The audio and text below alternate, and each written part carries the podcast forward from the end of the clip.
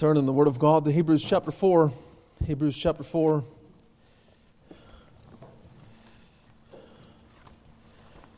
We have been for a couple of years having a family fellowship on Friday evenings once a month.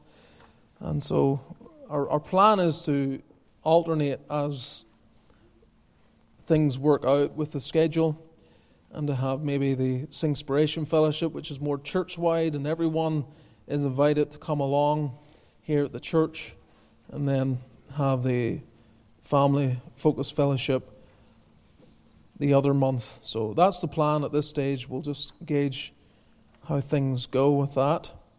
Another announcement that I made on Wednesday, uh, for those who weren't there, we have uh, we had the news of the call being issued from the Cloverdale congregation, which is just outside Vancouver.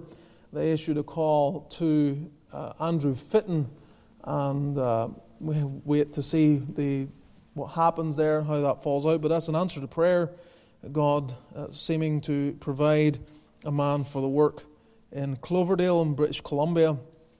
So we're encouraged by that news. Pray for Andrew Fitton and for his wife Hannah as they seek the mind of God and, and determine what the Lord would have for them to do. They're a couple presently in the Calgary congregation. As I said on Wednesday, Andrew's from Northern Ireland, and we, we studied together in the college.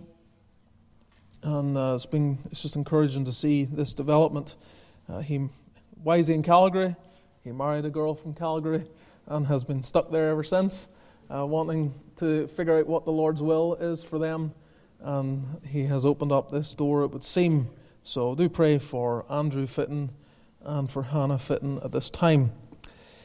Hebrews 4, we return to Hebrews this morning, and I want to read again the opening 11 verses. Hebrews 4, verse 1. Let us therefore fear, lest the promise being left us of entering into his rest, any of you should seem to come short of it. For unto us was the gospel preached as well as unto them, but the word preached did not profit them, not being mixed with faith in them that heard it.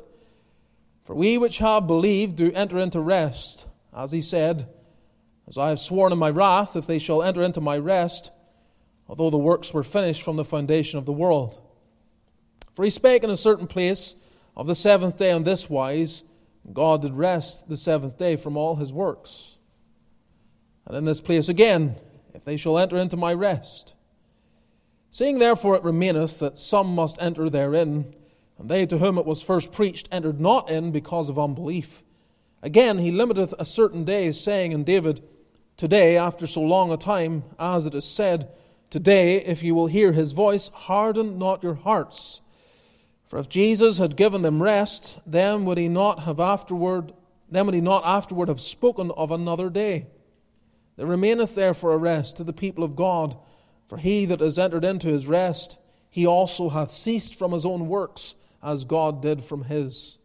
Let us labor, therefore, to enter into that rest, lest any man fall after the same example of unbelief. Amen. Ending our reading the 11th verse. Let's pray, beloved. God, we ask for your help in your word. We pray for light and understanding and to receive the profit for which it was intended. We are weak, we are frail, and we need to hear from God. We pray that you will give us ears to hear, and you will give us a desire not only to be hearers of the word, that's one thing, but to be doers of the word is another. And so we pray for grace to both hear and to do. We ask for grace to build our house upon a rock, and we pray that your Spirit will be with us, enabling us. So again, we confess our weakness and frailty, both the weakness of the preacher the weakness of the listener, and we simply throw ourselves upon your mercy and say, Lord, help us as a people. Come to us, give power and understanding, and build your church through the means you've appointed, we pray in Jesus' name. Amen. We come once again to the portion that we looked at a couple of weeks ago, Hebrews chapter 4. And what I want to do this morning, beloved, with the Lord's help, is just focus in on some practical aspects that I did not detail last time we were here. The point that I left before you is that there still remains, verse 9, there remains a rest or a Sabbath to the people of God. Now, before I go a little further and give a general review of what we considered, I think important for us just, just to lay it out so you're aware. When it comes to practically living out a Christian life, it has both a positive and a negative aspect to it. We'll see that as we progress. The Lord wants us to receive the full benefit of what He has provided. This is why, for example, no man can serve two masters. You can't do it. You have to be totally devoted to Christ. You have to be giving yourself entirely to Him. If you try to walk a kind of compromised line, you're going to fail. It simply can't be done. And the same is true with regard to aspects of what God has given to us to follow. If we are to receive the full benefit of what He has provided, it requires at times a, a setting aside or removal from other things so that we can fully enjoy what it is that He provides. And one of the ways we see that is in how we maintain one day in seven, what we call the Christian Sabbath or the Lord's Day. Now, I, I know that we are in a time in which that has been almost entirely set aside. Almost uh, the church, in many respects, have, has forgotten what it means to give one day and seven entirely to God. But in case you might have to escape out early this morning or something else happens, when we come to things like big sporting events, we, we are not encouraging God's people to give themselves to this.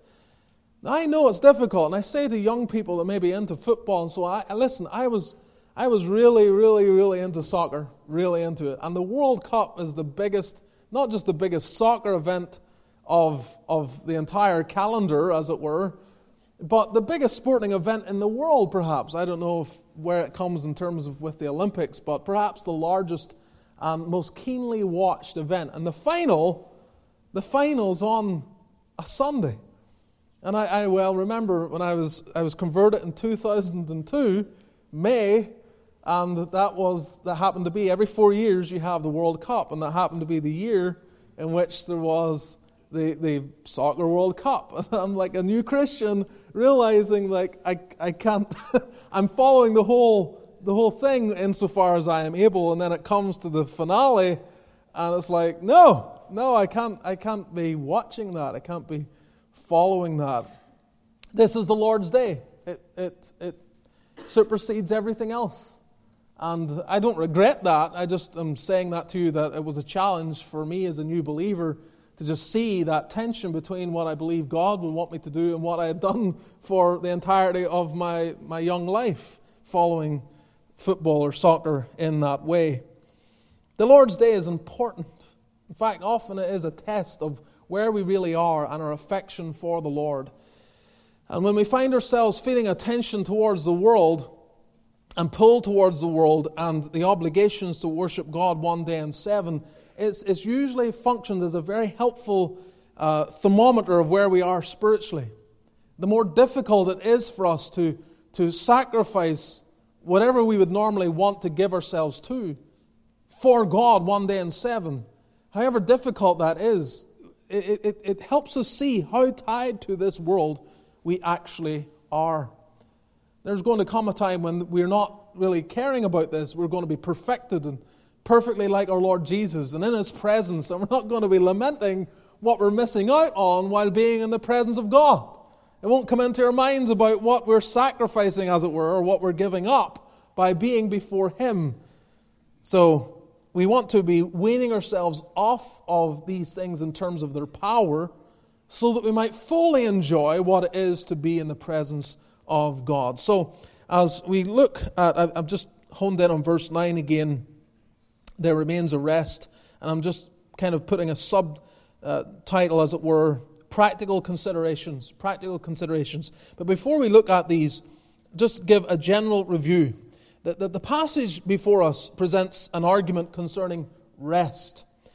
This comes up over and over again, the idea of rest. And the language is somewhat challenging, as much of Hebrews is, but I think with careful consideration we can get a grasp or a handle on the argument here. The overall temptation, remember, of these people is to depart from Jesus Christ. And they're feeling that pull back into their old, their old uh, Hebrew ways and feeling like they, that's where they, they belong or where they should return. And there are various factors. If you took a poll as to what was motivating them in their thoughts of leaving Christ, it may have been various. It may have been the, the financial pressures, economic pressures, as it were, or it may have been a feeling of loss with the Jewish community and sacrifices within the family and so on. But the danger that they were facing as they seemed to be departing or showing their departure from the Lord Jesus is that it would leave them without the promised rest that David describes in Psalm 95. That's why it is given in chapter 3, quite at length. There's reference to the 95th Psalm. And as we've covered already, I don't want to go over everything, go back and listen to the previous message. But, but we see how David is saying, well, here's a people, they have a Sabbath, they also have entered into Canaan, and yet there's still a rest that they have to enter in. And they enter in by faith. This is, they, they, they, they possess it, or they come to the, the gate of it, let's say. The gate of it is Jesus Christ. And without faith, they don't possess it. Observing the day is not going to help them. Uh, being in a certain land is not going to help them. The gate to this rest is Christ. Now, Hebrews then puts a heavy emphasis upon persevering in the faith.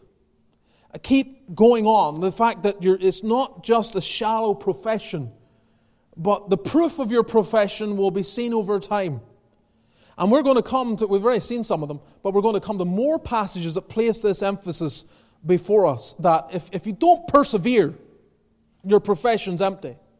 If you don't keep going on, if you're not always looking on to Jesus, then you've dropped off for a reason. The root of the matter is not there. So it actually brings a challenge, a challenge to professors, a challenge to those that say they belong to the Lord, constantly putting before them this need to keep going on looking to Christ and resting in Him and depending on Him. We must persevere.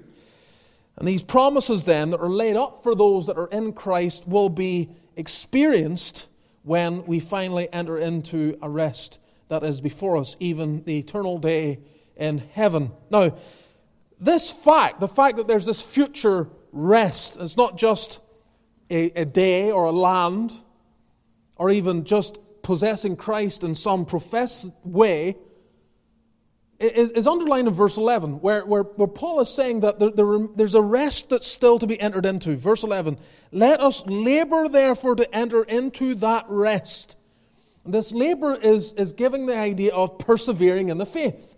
It's going on, laboring on in the faith.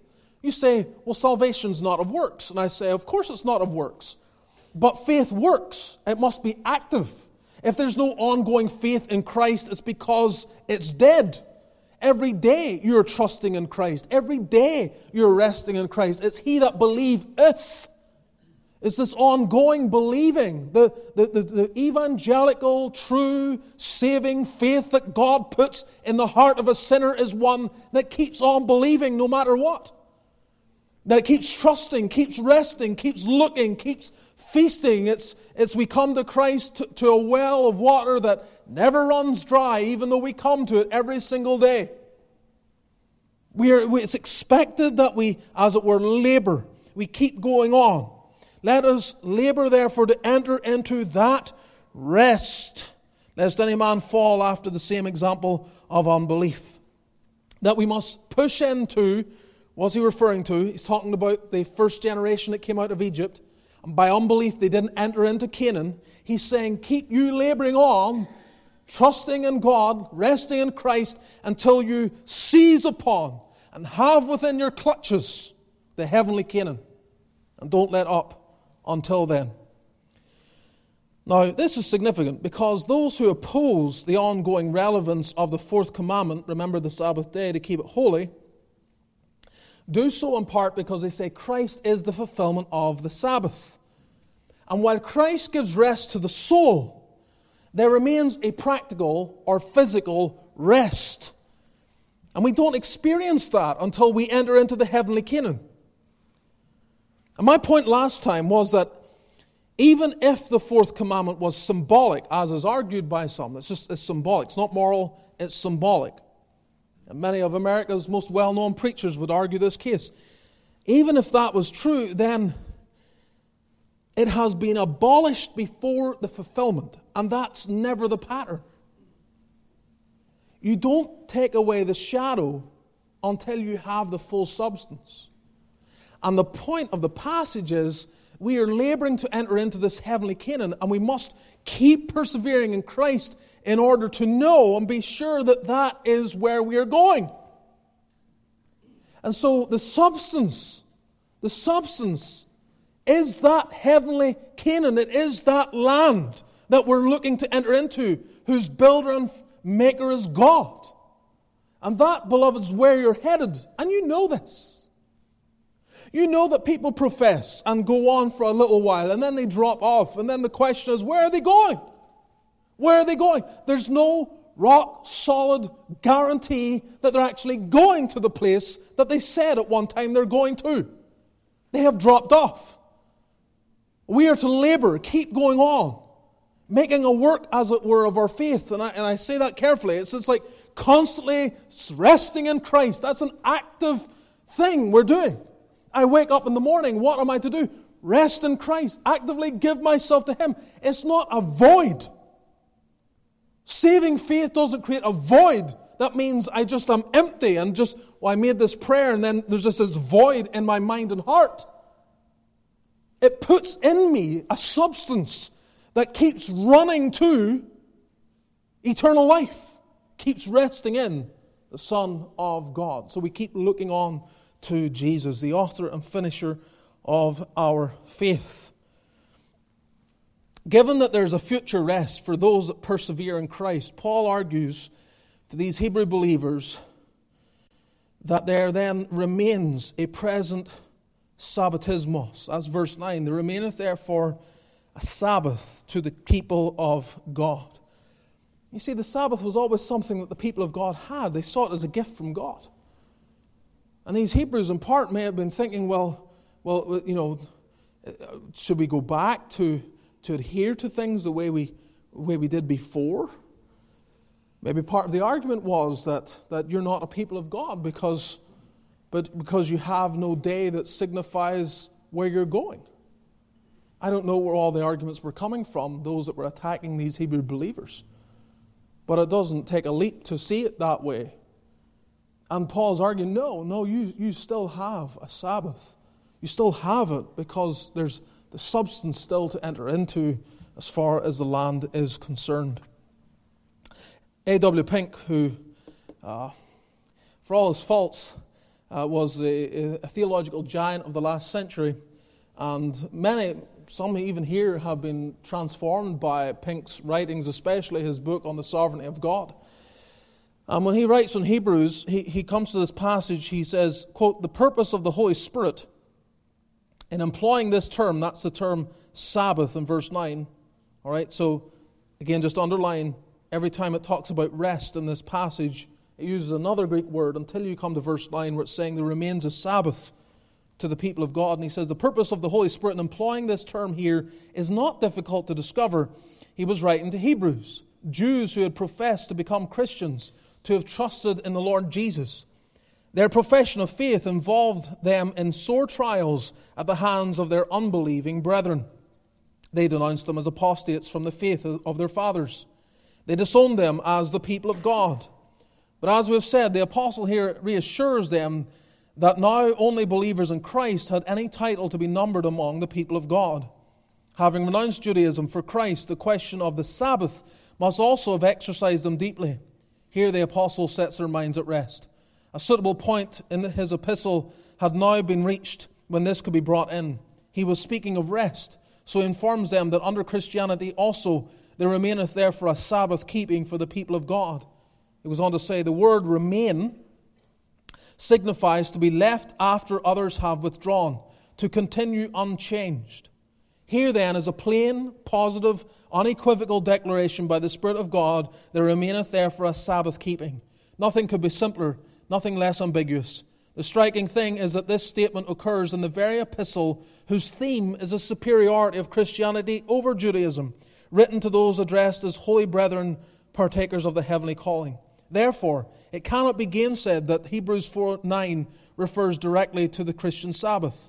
Hence, we solemnly and emphatically declare that any man who says there is no Christian Sabbath takes direct issue with the New Testament scriptures. End quote. And, and that's, that's the position that we hold to.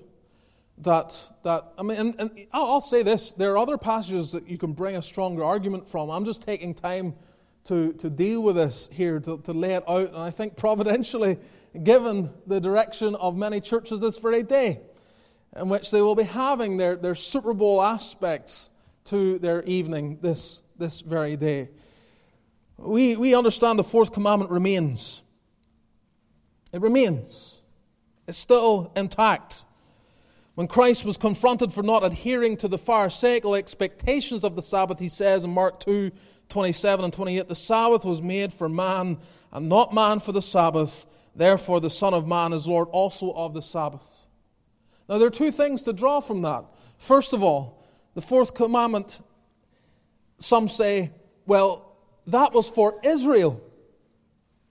But Christ does not say the Sabbath was given to Israel, but to man. It was given to man.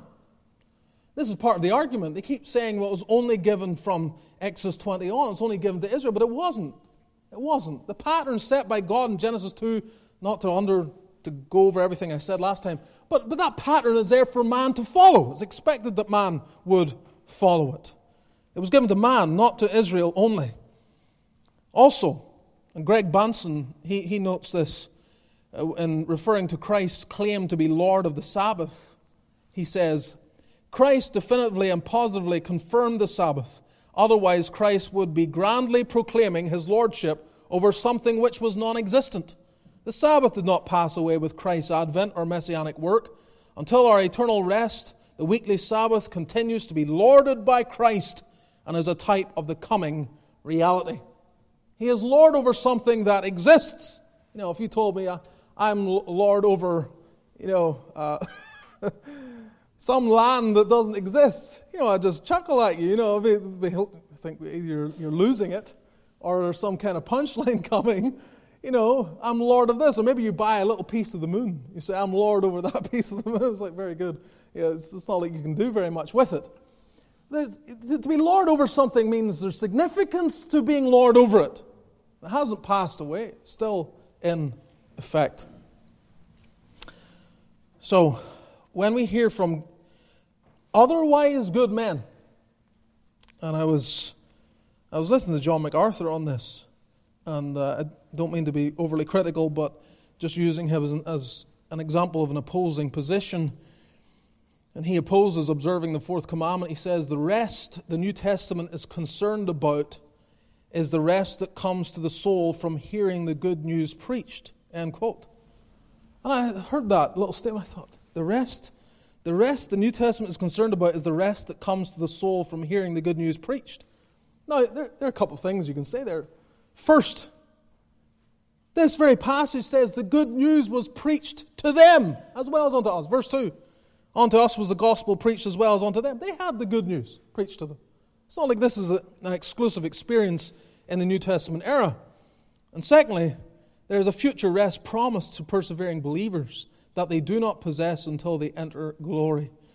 And so that's again verse 11. He just seems to be missing that among other things. All right, so we've seen that this is this general review. I want to take a little time then and consider a gracious regulation a gracious regulation. God is regulating our lives, isn't He? He's regulating our lives. He's given instruction to you saying, Here's how I want you to regulate. Now, He doesn't tell you what to do for your employment, does He? He doesn't say you must be this or must be that. You, you see your skills or you acquire skills, and if it is lawful and doesn't go against any of His laws and commandments, then you can engage in it.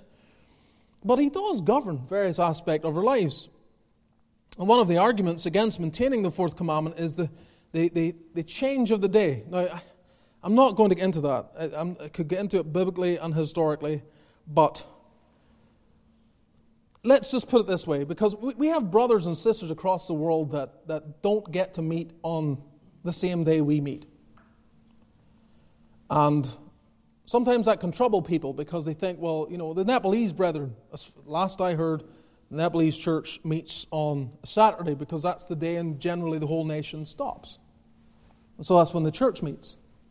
And some Christians might look at that and say, well, that, that's a you know, that's, that's a problem. They're not really observing it. But, but the, point, the point is the morality of the fourth commandment is six days of labor, one day of rest, ceasing and celebrating. That's the pattern.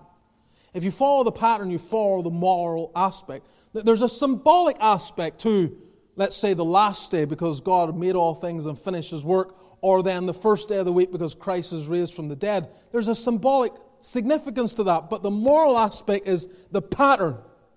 I work, I have six days to engage in lawful employment, but one of the days of the week then I am to give wholly in worship to God and being gathered with his people and engaging in holy exercises. So we don't have a problem necessarily with the actual day. And I, I was talking with the, the, young people this morning about what if, what if What would happen if Chick fil A decided that they were going to close on a Monday and open on a Sunday? Uh, well, I'd be curious just to see the response. I think a lot of people who don't adhere to the fourth commandment would be up in arms. They would say, This is not fair. And I would say, Well, based on what moral problem? You know, like what, what issue would you have with it? Because you've cast aside the fourth commandment anyway. And the point isn't so much that they would be changing the day and changing the pattern as it would be that now they're, they're standing in the way of people worshiping God one day in seven. It would be a deliberate act that would oppose men from doing what God as creator has called his creation to do. That would make it wrong. The Jews historically were not the best at observing the Sabbath. Sometimes we think that they were, but they were not. Turn to Isaiah 58. Isaiah chapter 58. And there's a lot of practical help in this text if we can just submit our hearts to it.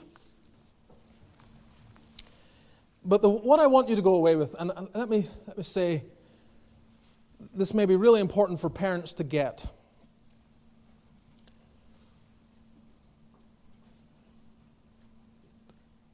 The Lord's Day, the Christian Sabbath, whatever you want to call it, is never, was never, should never be a drudgery. Shouldn't. And you shouldn't enter into it like a drudgery. You shouldn't emanate a sense that it's a drudgery. You, you, and you should work in whatever lawful way you can to teach your children the blessing of the day so that they look forward to it. I've told you before of a man I know that, in order to help his, his children appreciate the Lord's Day, they all, always got a special bar of chocolate on the Lord's Day. And since they weren't always given chocolate throughout the week, it was special. They looked forward to it. It was like this, it was like, this is the day to get the big bar of chocolate for themselves. And that's a simple way of, of kind of showing this day is significant and special, and the children should look forward to it. Isaiah 58, the end of the chapter, you see God is giving promises about guiding his people. Verse 11, satisfying their soul in drought, give, causing them to flourish. Verse 13, if thou turn away thy foot from the Sabbath, the idea is desecrating it, putting your foot on the neck of the Sabbath. That's, that's what they have been doing. If thou turn away thy foot from the Sabbath, from doing thy pleasure on my holy day, and call the Sabbath a delight, the holy of the Lord honorable, and shall honor him not doing thine own ways, nor finding thine own pleasure, nor speaking thine own words, then shalt thou delight thyself in the Lord, and I will cause thee to ride upon the high places of the earth, and feed thee with the heritage of Jacob thy father, for the mouth of the Lord hath spoken it. So the instruction given is again, remember, they, they, were, they were not keeping it. Now, now the Pharisees, they, they, they appear on the scene in the intertestamental period between the two testaments, Old and New Testament. And they begin to, to kind of bring extra rules and regulations and strictly try to adhere, and then they, they multiply commandments to God's word in order to protect it even more. And so they add more commandments to make it as it's like, here's the commandment, don't break the Sabbath day. Let's add these other commandments in so that you can't do that, right? So, so they added all these commandments in almost like as, as a shell to protect the Lord's day, and they, they burdened everyone with that. But generally, the Jews were not in the habit of adhering to this commandment. Like all the other commandments, they, they tossed them aside. They, they manipulated them. They figured out ways to try and convince themselves they were maintaining it and observing it while the whole time they were not. And so God is addressing this. He's calling them to stop desecrating, stop doing your pleasure Stop giving yourself to your things on my holy day. And he's looking for a shift of mentality. Call the Sabbath a delight, the holy of the Lord honorable. And shall honor him not doing thine own ways, nor finding thine own pleasure, nor speaking thine own words. Then, and I want you to see this, you, you call the Sabbath a delight, and then there are certain things that are negative, let's say. They're, they're calling you away from it. You have your own ways. The things you do the other six days, the things that you're engaged in the rest of the week, set them aside. Your own pleasure. Manipulating things, again, for your own advancement in this world, especially in business. Stop doing that. Speaking your own words, talking, discussing business matters and other frivolous matters, just giving yourself to your own things. You have to set that aside. The, the Sabbath of delight, pull away from these things. Then shalt thou delight thyself in the Lord. In other words, you will be able to delight yourself in the Lord. You will find that you're more able to come and enjoy God, appreciate God, value what you have in your God. Part of your problem is you're so cluttered with all these other things going on, you've forgot how to delight in God. You come to one day in seven and it's a drudgery. It's like, oh, that day again. Oh, I have to do that. And, and you try to figure out ways to manipulate everything so that you can carry on with your own industry and business.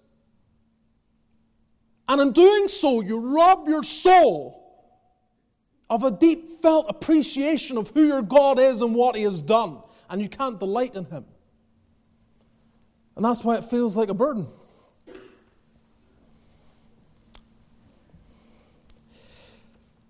And the counsel of the Spirit of God to the people of God is stop, stop doing that. Take this counsel. Give up your own ways, your own pleasure, your own words. In other words, it's not about you, right? It's like, it's like get yourself out of it. Get yourself out of the day.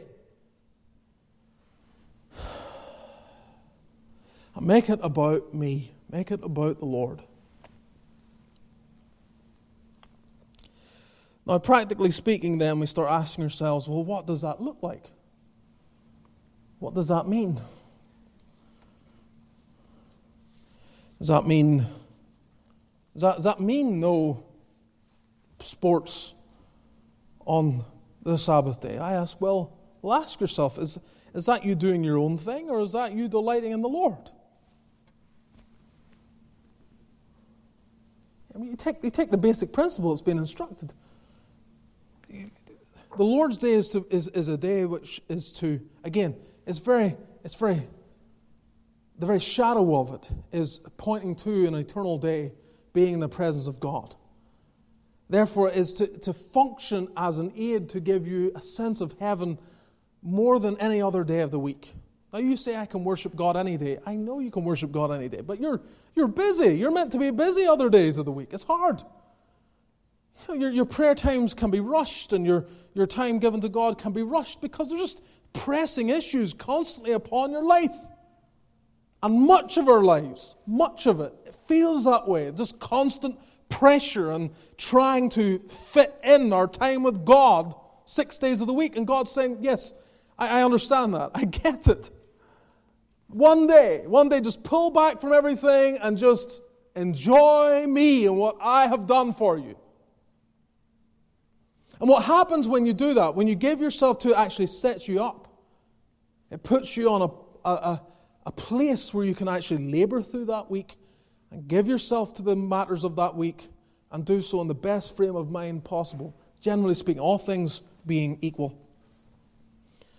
But if you do what you do other times, if you give yourself to, to, to, to video games and to, to listen, I'm not about to, to get up. I'm, I'm, going to try and pull back from, from giving a list of do's and don'ts and trying to pull back. But I have to kind of make it practical about what goes on. Now, obviously, this is Super Bowl Sunday. you have to ask yourself is this delighting in the Lord? Is it? Is it delighting in the Lord? Is it making much of this day to, to set me up for the rest of the week?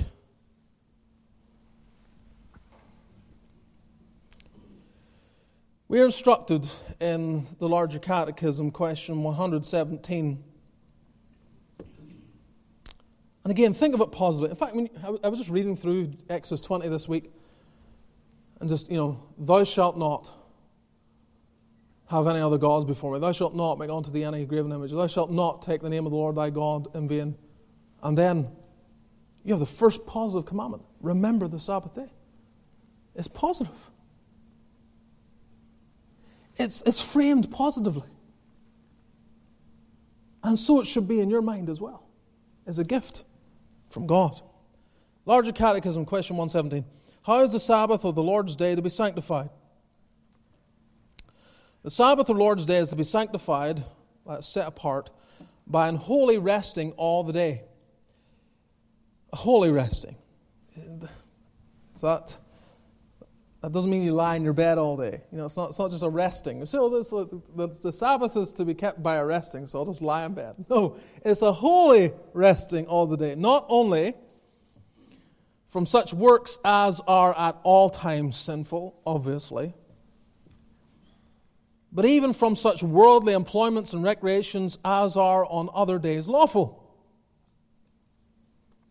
And making it our delight to spend the whole time, except so much of it as to be taken up in works of necessity and mercy, in the public and private exercises of God's worship, and to that end we are to prepare our hearts, and with such foresight, diligence, and moderation, to dispose and seasonably dispatch our worldly business that we may be the more free and fit for the duties of that day.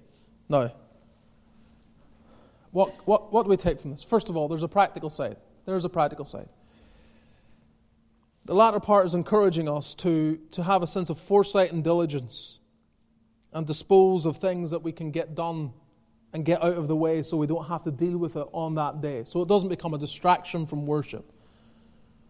And, and this is this is this is so it's practical. It means you know just making sure you've got gas in the car so you're not like rushing to church and realize I've no gas and I have to stop at the gas station and so on and so forth. It's, it's like making preparations. Same with with other aspects. You see this from Exodus 16 with regard to the manna, in which they're told to go and gather twice as much as they need, so that there isn't a need to gather. I mean, they could have gathered, they could have done it, but God says no. We're going to set aside that. There's no need for that. I'll let you gather two days' worth so that you're not cumbered with that aspect. And we can, we can take from that, and as I say, even how we prepare for the Lord's Day food wise. It doesn't mean to say that we can't prepare food. There's been different aspects of how this has been dealt with. You go to some, some of the Dutch circles, and you'll find that soup and sandwiches is normal on, on the Lord's Day. Uh, in fact, you, you come home from church, and if I know the, the real Dutch circles, as soon as you come home from church, you have coffee cake. And then, you know, the soup is being heated and sandwiches maybe finally prepared, and then lunch is had. at soup and sandwiches. That's what, that's what they do. It's just kind of in the culture. And I think some of that comes from the idea that that's easier to prepare than some, than some other meals. You go to Northern Ireland, of course, you've got this, this roast that takes lots of labor in preparing, and so it's different cultural things. But the point is this that insofar as you're able, make sure these things aren't getting in the way of your worship. Even clothing, even travel as well. I remember wrestling with this as a believer with regard to travel. And uh, coming to this awareness, you know, that this, this is the day I'm called to worship. And if, if I make it a day that I utilize for convenience, what message am I communicating to God? What I mean is this if you're away on vacation and you start back at work on Monday morning and you have to be back at work on Monday morning and you choose to make the day of travel the Lord's day, what are you saying about your valuing of work and worship? What is it that you're saying matters to you? Is there not undergirding that a sense that I can't miss work, but I can miss worship? Is, is that not being implied by an action like that? Imagine you felt like I cannot, I cannot miss being gathered with the saints on the Lord's day. You change how you travel. You say, I have, to, I have to be there. Just like you say, I have to be at work 8 a.m. on Monday morning. I have to be there. Have to be there. You make it happen. You make it happen. But you see how worship can be seen sort of easily minimized? And we say it's not really that important. I, I have to be at work on Monday, but worship I can set aside. I'm just helping you think through these things, beloved. Think, what, what, why am I? Is this, is this me delighting in God or is this me doing my own pleasure?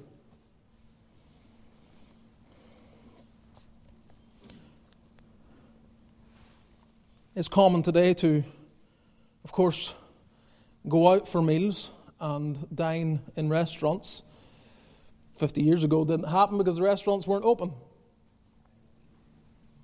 But now it happens, and in, in free Presbyterian circles, at least in Northern Ireland, it, it, we haven't got to the stage. I'm sure there's decline. I'm sure there is. But uh, so when I left, we hadn't got to the stage where someone might say to you, "Can I take you out to a restaurant after the morning service?" I mean, it, we haven't. It hasn't gotten to that point yet, at least, and may God ever spare it. But I went to Calgary, and I'm visiting there just three Sundays, and I can't remember which Sunday it was. But I'm a visitor, and one of the men says to me, "My wife's out of town. I'd like to take you for for, for dinner today for lunch." Um, do you have any plans? Let me take you for lunch. I'm, I'm, like, you know, how do I like not offend this person I've only just met?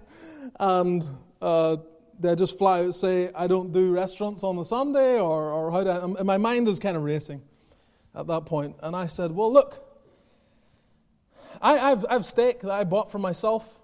Uh, there's more than enough to share. I said, if you've if you've got some things that you can add to it, I think we could we could enjoy that together instead. I said, sure, I can make up, I can make some rice and, and vegetables. And I said, okay, I'll go and grab the meat. And I went over to his house, cooked the meat, had rice and vegetables. and I didn't, you know, because I, I, didn't know where this guy was coming from. No idea, but I, I wanted to be polite. But you figure out another way around it. Now, there comes a time, obviously, where you would just be blunt with someone, you would tell them.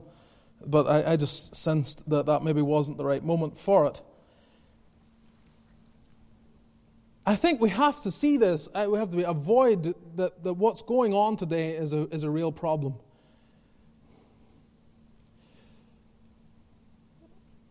And Christians have to, to, to, to ask themselves why, why am I at a restaurant on the Lord's Day? What does the commandment say? Go back to Exodus 20, just, just so you see it.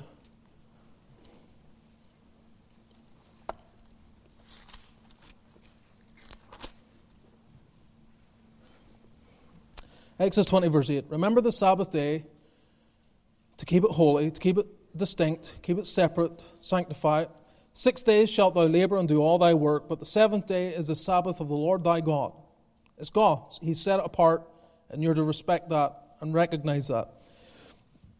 In it thou shalt do in it Thou shalt not do any work. Right? So you step aside from your labor. But it's not just you. Thou, nor thy son, nor thy daughter, thy manservant, nor thy maidservant, nor thy cattle, nor thy stranger that is within thy gates.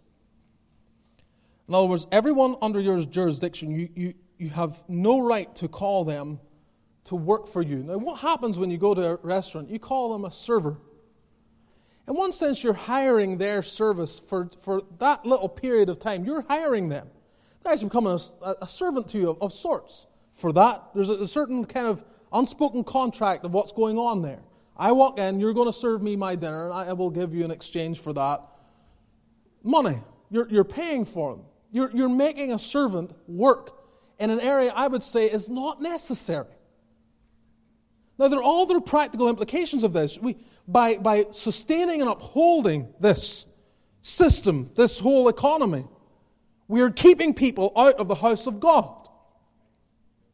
And it always boggles me how Christians can't see the inconsistency when we want people to be in God's house and to be right with God when we, when we support and finance an industry that keeps them out of the house of God, gives them a reason not to be there.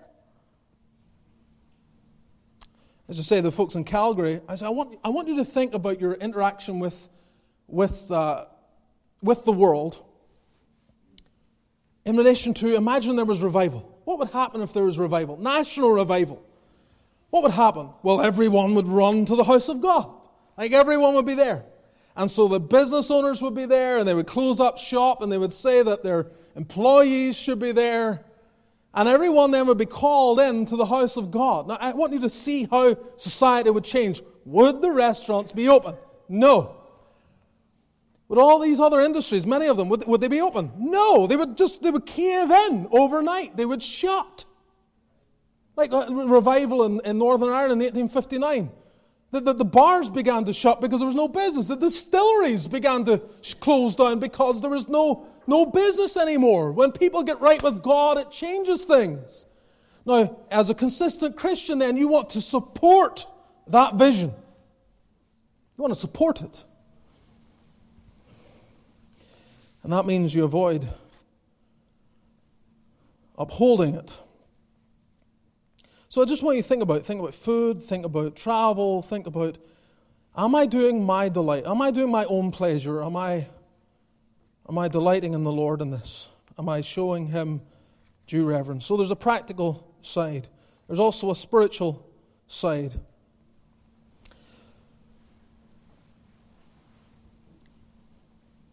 The purpose of, of setting aside the work isn't to do nothing. And we looked, you know, you see it there. What are we to do?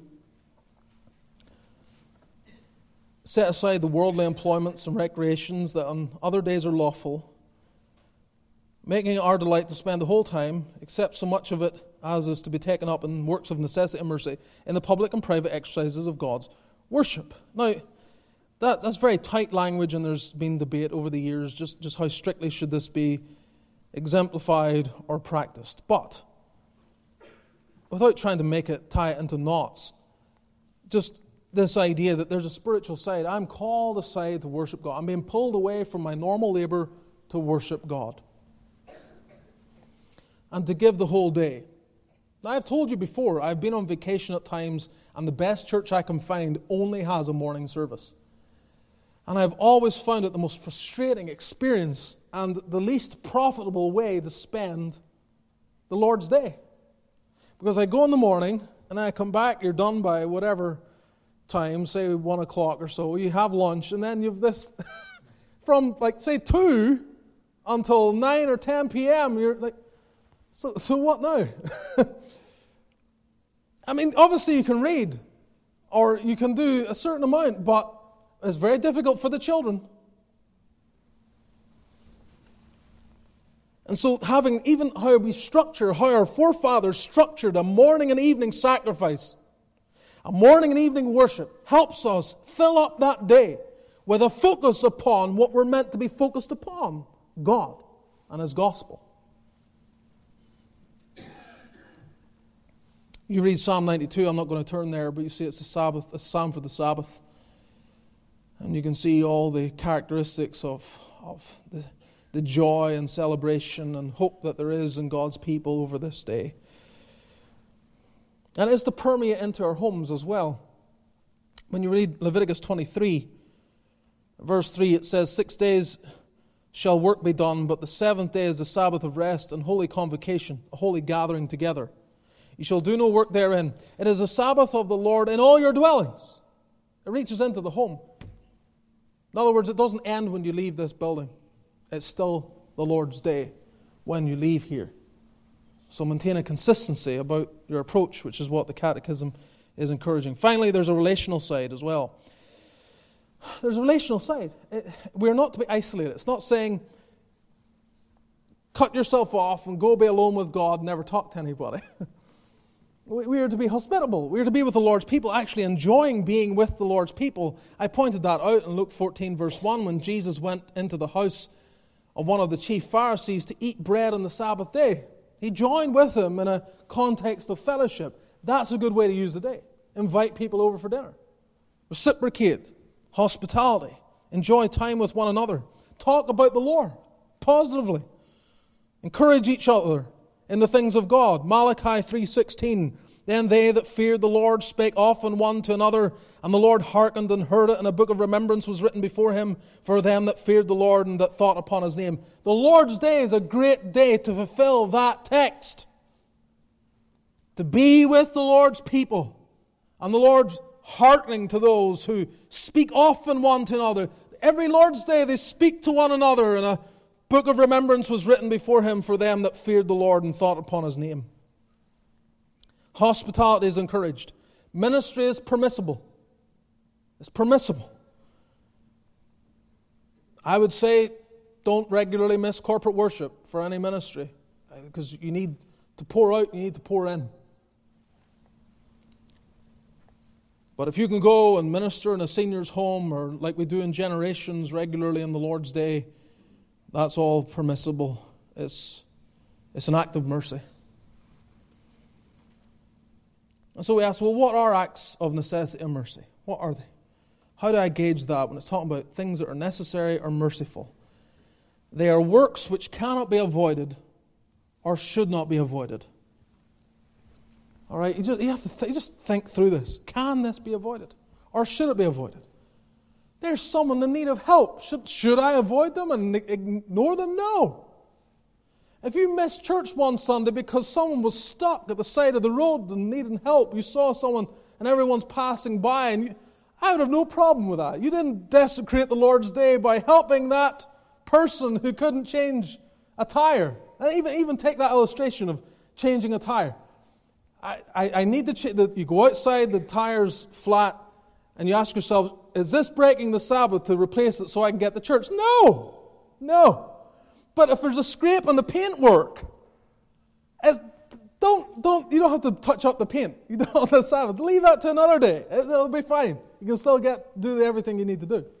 Replace the tire, fix the engine, but don't touch up the paintwork. I mean, most of this should be common sense. Also, doctors, you telling me that doctors can't do the work? Of course they can. They have to be in the hospital. People die if they're not there. What about law enforcement? Well, the crime doesn't stop on the Lord's day. Someone needs to be out there making sure people are afraid. So it doesn't, it's not hard to figure this out, but don't look for ways to excuse yourself from doing your own pleasure instead of delighting in your God.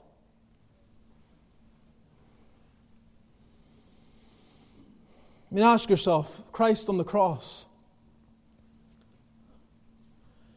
did he just dispense of the fourth commandment? Or did he suffer for the sins of fourth commandment breakers? Because you can't have both. We're lawbreakers. We break the Lord's day, we break the Sabbath day, we don't keep it as we should. And that's why we need, it's another reason why we run to Christ. Because he, is, he has made sin for us. Our sins are laid on Him, including our regular breaches of observing one day in seven. But he shed his blood for such sins. He didn't just dismiss it and make nothing of it. So, I encourage you, beloved, with all my heart, I encourage you to see that there remains a keeping of Sabbath. And if you embrace it and hold on to it, it will actually sustain your laboring to enter into that rest. The people most likely to backslide and drop off there will be a pattern. They, they start to miss being at God's house. They're not there. They're not keeping His day. Before you know it, it's just a manifestation of the fact that they aren't holding on to Christ. It's not infallible. In fact, you're here. The fact that you say, I'll try to maintain the Lord's day, is not an infallible reflection of the fact that you're truly resting in Christ but it is one evidence. And you young people, especially in this generation, when it's so, when you don't remember. I'm old enough to remember the quieter Sundays. I'm old enough to remember that. You don't. You've never known Best Buy being closed. You've never, know, never known that. You've never known it when the malls, they're all shut. You can't get in there on a Sunday. And so you're, you're kind of shaped and molded by this. Resist it. Resist it.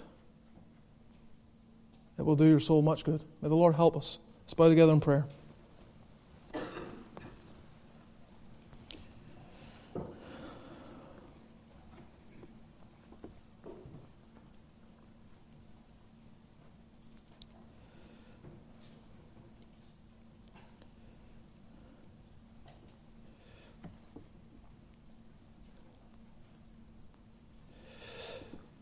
My exhortations to you, child of God, are, are simply number one, obviously trying to be faithful to God in delivering you His word, but also just a practical concern for your soul. There is so much spiritual weakness in the church today, and, and this, this is part of it.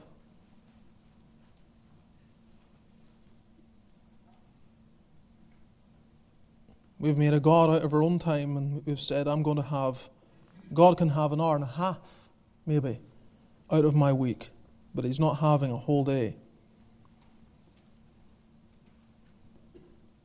You don't bargain with God and get away with it. You don't negotiate with God and benefit from it. Lord, we pray for grace.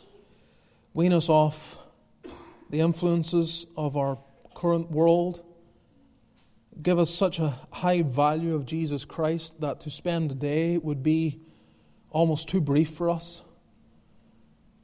Give us a, an increasing anticipation of the eternal day, a longing to be in the presence of God where there's no sin to mar or cause any sorrow. And may May every Lord's Day in this place be, be a means of, of equipping and strengthening the work of grace in each heart, that each one here would be strong in the Lord and the power of his might. So encourage us. Give us humility as we receive and think upon your word. May the grace of our Lord Jesus, the love of God our Father, and the fellowship of the Spirit be with all your people now and evermore. Amen. お!